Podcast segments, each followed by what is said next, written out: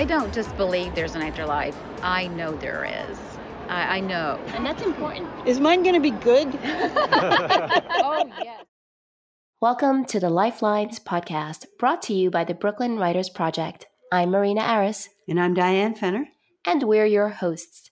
This is the podcast for book creators, book lovers, and literary ambassadors. Join us each week as we explore the writing life, the art, and the business of creating great books. Here we are. We're still on day one of BookCon. We are with author Sherry Maysonave, the author of The Girl Who Could Read Hearts. And we are going to have a uh, short discussion with her to talk a little bit about the book and some other books that she has written, as well as what she has planned for the year ahead, and some more about all things literary. So tune in. We're ready to go. Sherry, thank you so much for being with us today. Thank you, Marina. Thank you for having me. I'm really excited about having this conversation because, from what I understand about Sherry, she's done some amazing things. So I just want to jump right into it. Sherry, can you tell us a little about the book? Actually, yes. Uh, yeah, go ahead. Go ahead. Uh, yes, Diane, thank you. And as I said, I'm so happy to be here with you too. And the book is really about a family and the power of intuition. It features a six year old girl who does not understand her gifts. Um, but it's not a children's book, it's an adult to young adult. Uh, it's fiction, though it's based upon many of my real life experiences. I know. Um, I was excited. I mean, I know you've been interviewed by Katie Couric and all kinds of uh, national press has been um, at your door, and I'm kind of scared that you're reading my mind right now or something. well, what's next, Sherry? What is she going to think Uh, of next now? Well, let's see. Remember, the title is The Girl Could Read Hearts, not mine. okay, okay, that's true. well, That's tell true. us about the part that it's based on, the actual um, lived experiences. Well, when I was a child, I was an intuitive child, and I think I was often misunderstood, and I didn't understand uh, what that really meant. And so her struggles with that, um, you know, are exposed in the book and come to life. And also, though, um, a lot of the book is about death and the afterlife, and it's based upon my real life experiences with family members that have passed on and my experiences of them from the other side. So when you're saying what you're you're saying when you use the word intuition, Mm-hmm. sounds like it's a bit more than intuition, right? Because it sounds like there's another level here that we're talking about. It's a little bit stronger, perhaps. Possibly, possibly. I think everyone has intuition, and if it's listened to, you begin to develop it. You can have the most incredible talent and gift in the world, and if it's not used, it's like a muscle Right. that just goes, you know, lax. And so um, I had many occasions in my life to use my intuition, and I think it did develop to a second level. Okay. I find that actually. I remember when uh, my children were very young, um, feeling um, that I could understand things. Um, and I have a sense that many of us squash our intuitive glimpses because we are told not to believe in them. And uh, that there are probably many people out there who have gifts and have no idea that they have them. And we all kind of go along thinking that, well, I shouldn't say this or I shouldn't believe that. And we all might do well to pay attention when every once in a while we feel some knowledge. Does that resonate with you at all? Absolutely. I love the way you said that, Diane. Yes. Yeah. I think you really get it. I, Good d- I job. think there are times when I get like a feeling and I tell myself, well, that's ridiculous, that I should pay much more attention. Um, so, what are some actual stories that you could tell Without ruining the book. without ruining without, the book? Without cue, yeah. Well, letting us enjoy the book. Well, let me say this: the the the book came to me in a dream of a deceased sister, and she was in the dream. She was very alive, very real, and I was one of her caregivers when she was ill. So the dream meant a lot to me. Was she older or younger? Older, Older. Okay. older, and um, an incredible person, and she was just so vibrant and alive. And I knew that it was clearly a message from the other side that her she was very alive and well. And for the rest of the night, though, I felt like my head was in a I was in a clothes dryer drum with di- dictionary where, where the pages and words were falling out and it was just tumbling in my head. You think of clothes dryer tumbling, and then words just tumbled through my head for the rest of the night. And the next morning, um, I staggered to my computer with my coffee cup in hand and was actually had a contract for my second nonfiction book and had a high powered agent, but the work had become very lackluster. And Why somehow? Why did the work? it was its- tedious. It was tedious. Um, it also, my first book was Casual Power How to Power Up Your Nonverbal Communication and Dress Down for Success. And I was a part of the corporate world and the professional dress and nonverbal communication. And the second book, um, nonfiction book, was also kind of in that that genre. And I just, I think, uh, was beginning to feel that it was very tedious. The writing was tedious. It wasn't inspiring me. It was non-fiction, right? So a little different. Nonfiction. Sure, sure. And um, after this dream that morning, I wasn't.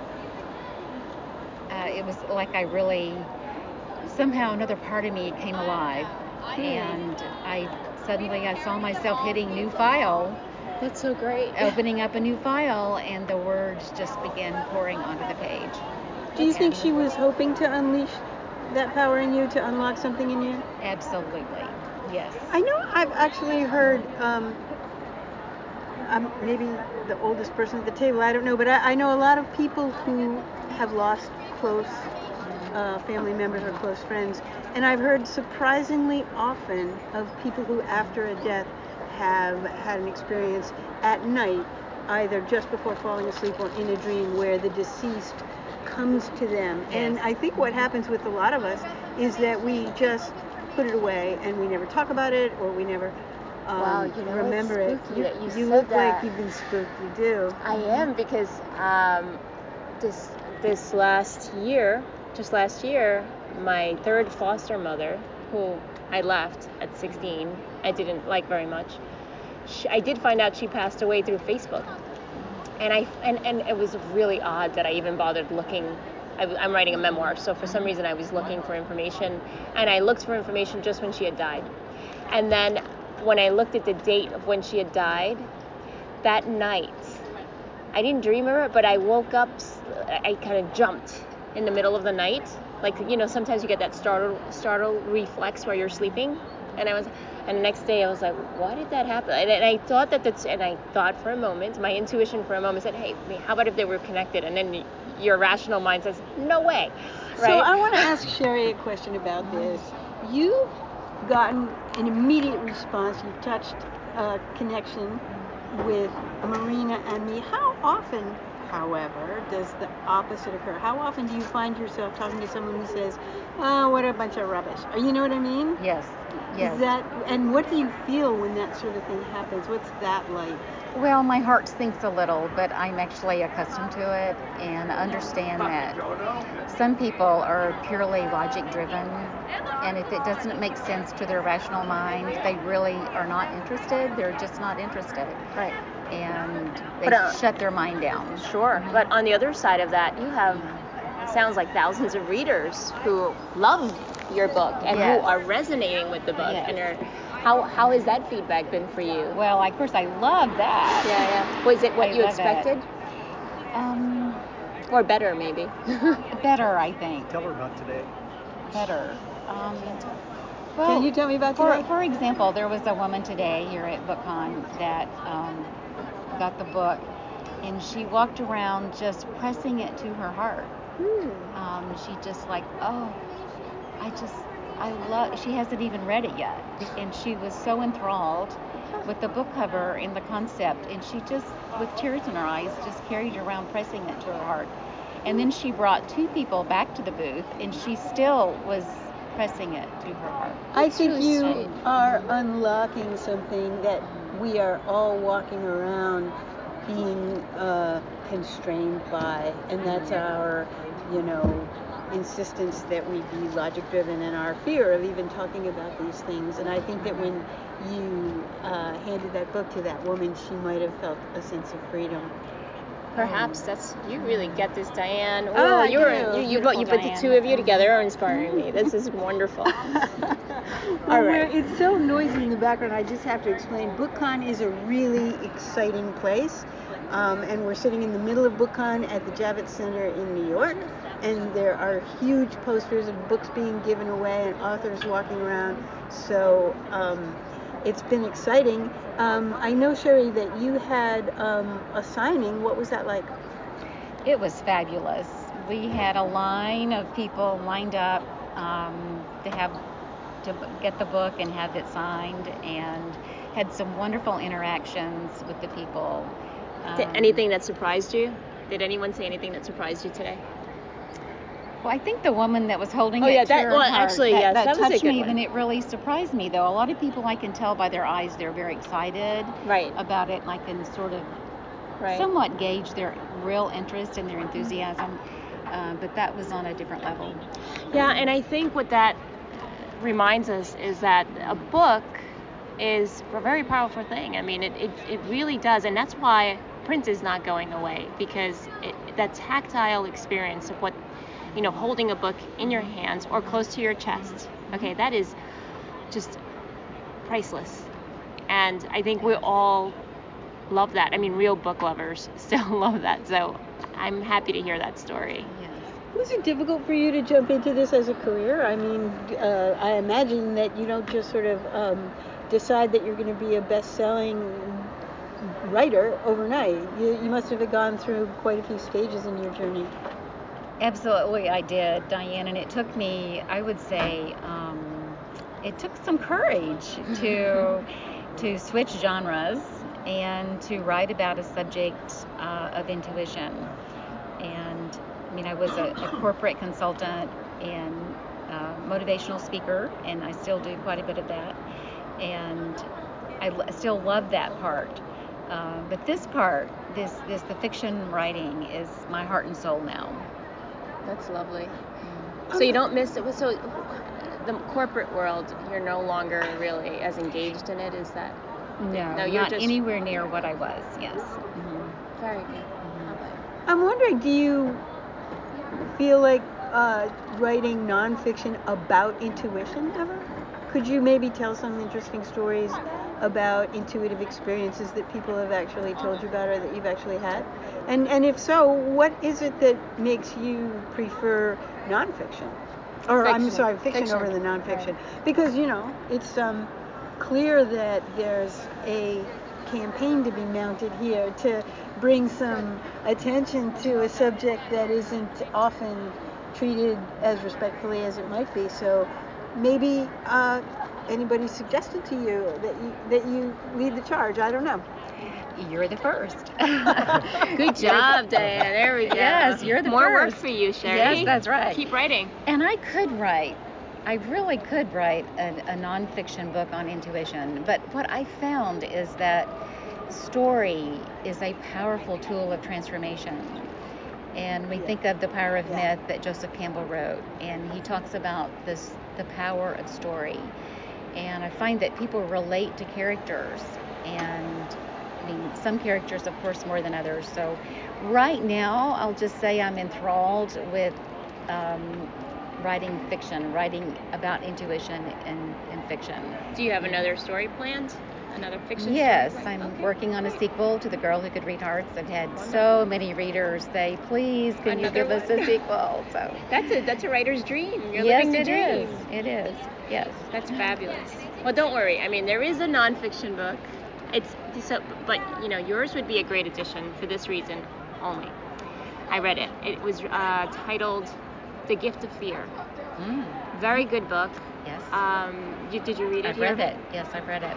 So that made my spine tingle. Oh, yes. Talk about stories. Yes. and but I appreciated it because of what Diane said, because it was an examination of that intuition or that gut feeling, that other sense that we often ignore. Yes.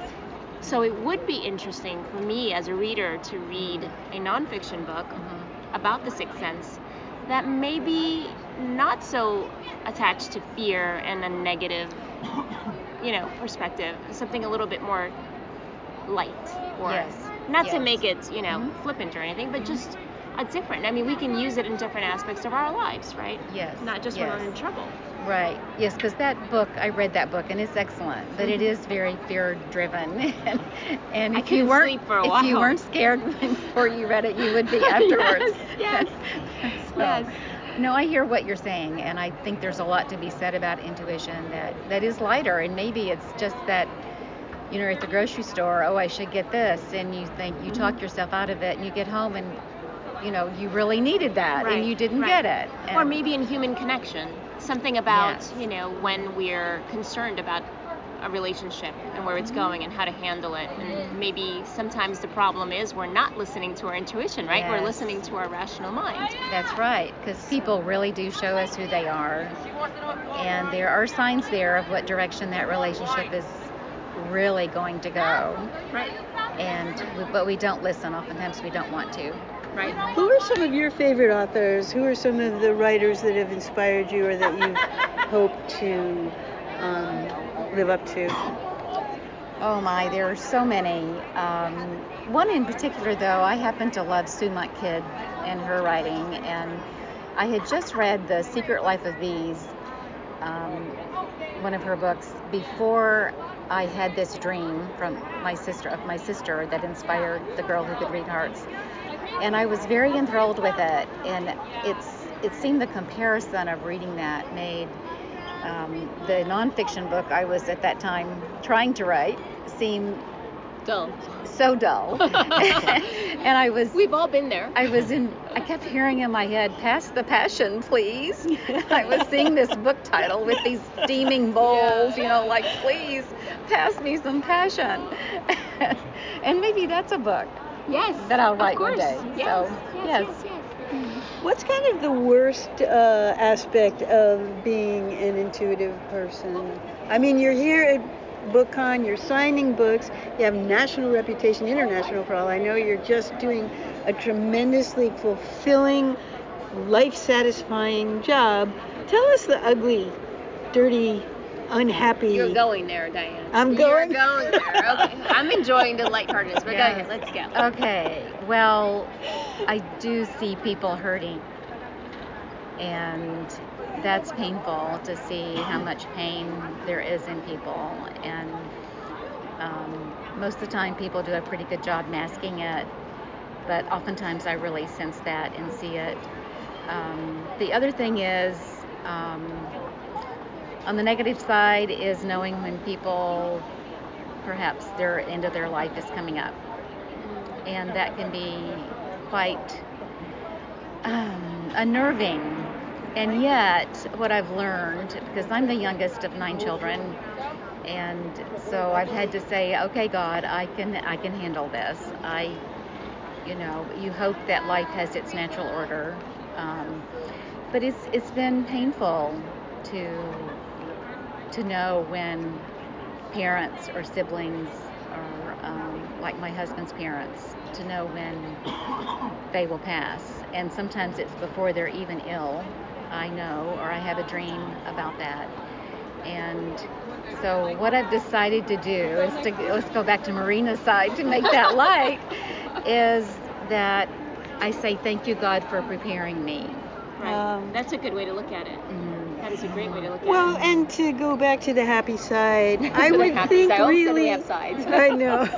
We're getting so contentious. Um, no, but I, I think that it must be wonderful to have looked past death. I mean, people are afraid of death, and I would think that maybe there's something that makes um, contact with life after death uh, a reassuring experience because you're not thinking, well, I'm looking into this existential void, and when I die, you're aware of something larger. Is that correct?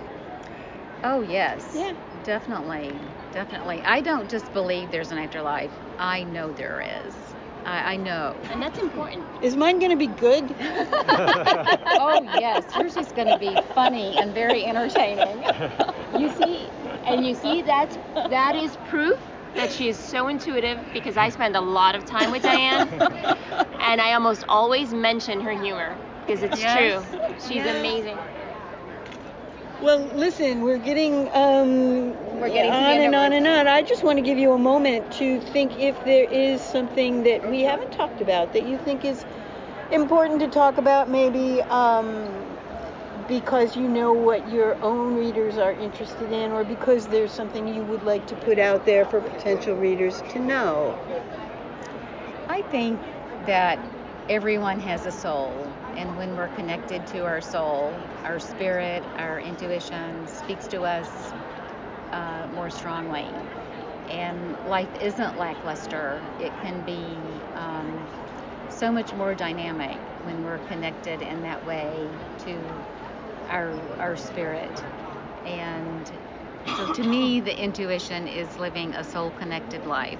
Well, let's talk. Let's talk about the soul connection for a moment. I don't want to let that go mm-hmm. because I want to be clear about what that means for mm-hmm. you. Mm-hmm. It may not mean the same thing to everyone, but I want to know what it means to you to be soul connected. Okay, to me it is, there's a bigger part of me, what Diane was saying, being connected to something um, bigger, you know. It's a belief. I know, in essence. Um, it's yes, it's a belief. belief. Could could be a belief, but for me, it's more of a knowing and an experience. Um, I can experience my myself being connected.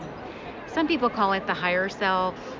Um, you know, some people it's just God. Some people it's um, a particular doctrine or whatever. But for me, it's way beyond religion. It's really about your your inner spirit that you have a purpose. You have things to do in this life, and are you on track or off track? I love that. I love that, and I, I can get that. I, that resonates with me. So the last thing before we end, we ask everyone that we mm-hmm. interview mm-hmm. if you were upstairs in a room that they do have available, filled with first-time authors who have never written anything like what you have written, what would be your words of wisdom about how to approach the project and actually complete it? Just right. No, no, you can't Write get away it. with just right. No, write give it. me more. no, give me you more. you have to write it. give me more. Also, Yes, give me more. once you're once you start writing, it takes on a life of its own, and the characters take on a life of their own. Or even if it's nonfiction and there's not characters, it takes on a life of its own. And and here again, it maybe you could call it intuition, but this could also be the brain. Your mind works on things, and you're going to have those little moments of inspiration where maybe a phrase comes to you, an idea, a um, and you may think, oh, I'll remember that. But guess what? Life takes over and you don't remember it. So you, it's so easy with phones today to take notes. Great take a minute and stop right then and write that down because you may have such a brilliant idea and or just the way you put words together, a phrase or, or something to happen to a character. And so trust that and take that time and write it down right then Okay. and then you can put that into into your book and your writing. I love that. Okay, so before we wrap up, we're going to let mm-hmm. everyone know mm-hmm. where to get your books, mm-hmm. more about where they can find out more about you. And the last thing you want to tell people is you are a Dark Frog Books uh, author, which means you are in bookstores now. And I have had the pleasure to know that your books are being sold, right? I've gotten the report. Yes. Congratulations to you. Thank you. That is a very good sign. Um, so tell us whatever you'd like to tell us about where to find you, your books, and more about your Okay. experience. Um, I think the other thing I would add is that uh, The Girl Who Could Read Hearts has now won 14 awards, and we're very excited by that. And that can be found in my other book, uh, Casual Power, can also be found on Amazon, and certainly through Dark Frog, and um, bookstores everywhere. Can you spell your name for the audience? Yes, it's Maysonave, M A Y S O N A V E. And it's Sherry, S H E double R Y, sherrymaysonave.com, and everywhere books are sold. The Girl Who Could Read Hearts, Chapter 1. High in the hills of Berkeley, California, the omen hung in the stillness of the late afternoon air like a full moon yet to rise. Seeking refuge, Kate Kendrick huddled in the branches of the walnut tree, flanking the driveway of the two story brick home at 537 Spruce Street. Kate, a six year old who was clueless about the rare seventh sense with which she was gifted, the ability to read human hearts coupled with keen intuition, felt squirmy in her skin. She sniffed at the air, her nose scrunching into a wrinkle. An odd scent seeped into her pores. That's all for today. Thank you for listening. If you liked today's episode, please leave us a review. It'll help us keep bringing you great content. For show notes, upcoming events, and to participate in the Brooklyn Writers Project community, head on over to our website at www.brooklynwritersproject.com. Questions or comments? Send them to contact at lifelinespodcast.com. We'd love to hear from you. Lifelines, the Books podcast, has been brought to you by the Brooklyn Writers Project. Music for this podcast has been provided by Anthony Nuda of Noble Sense Productions.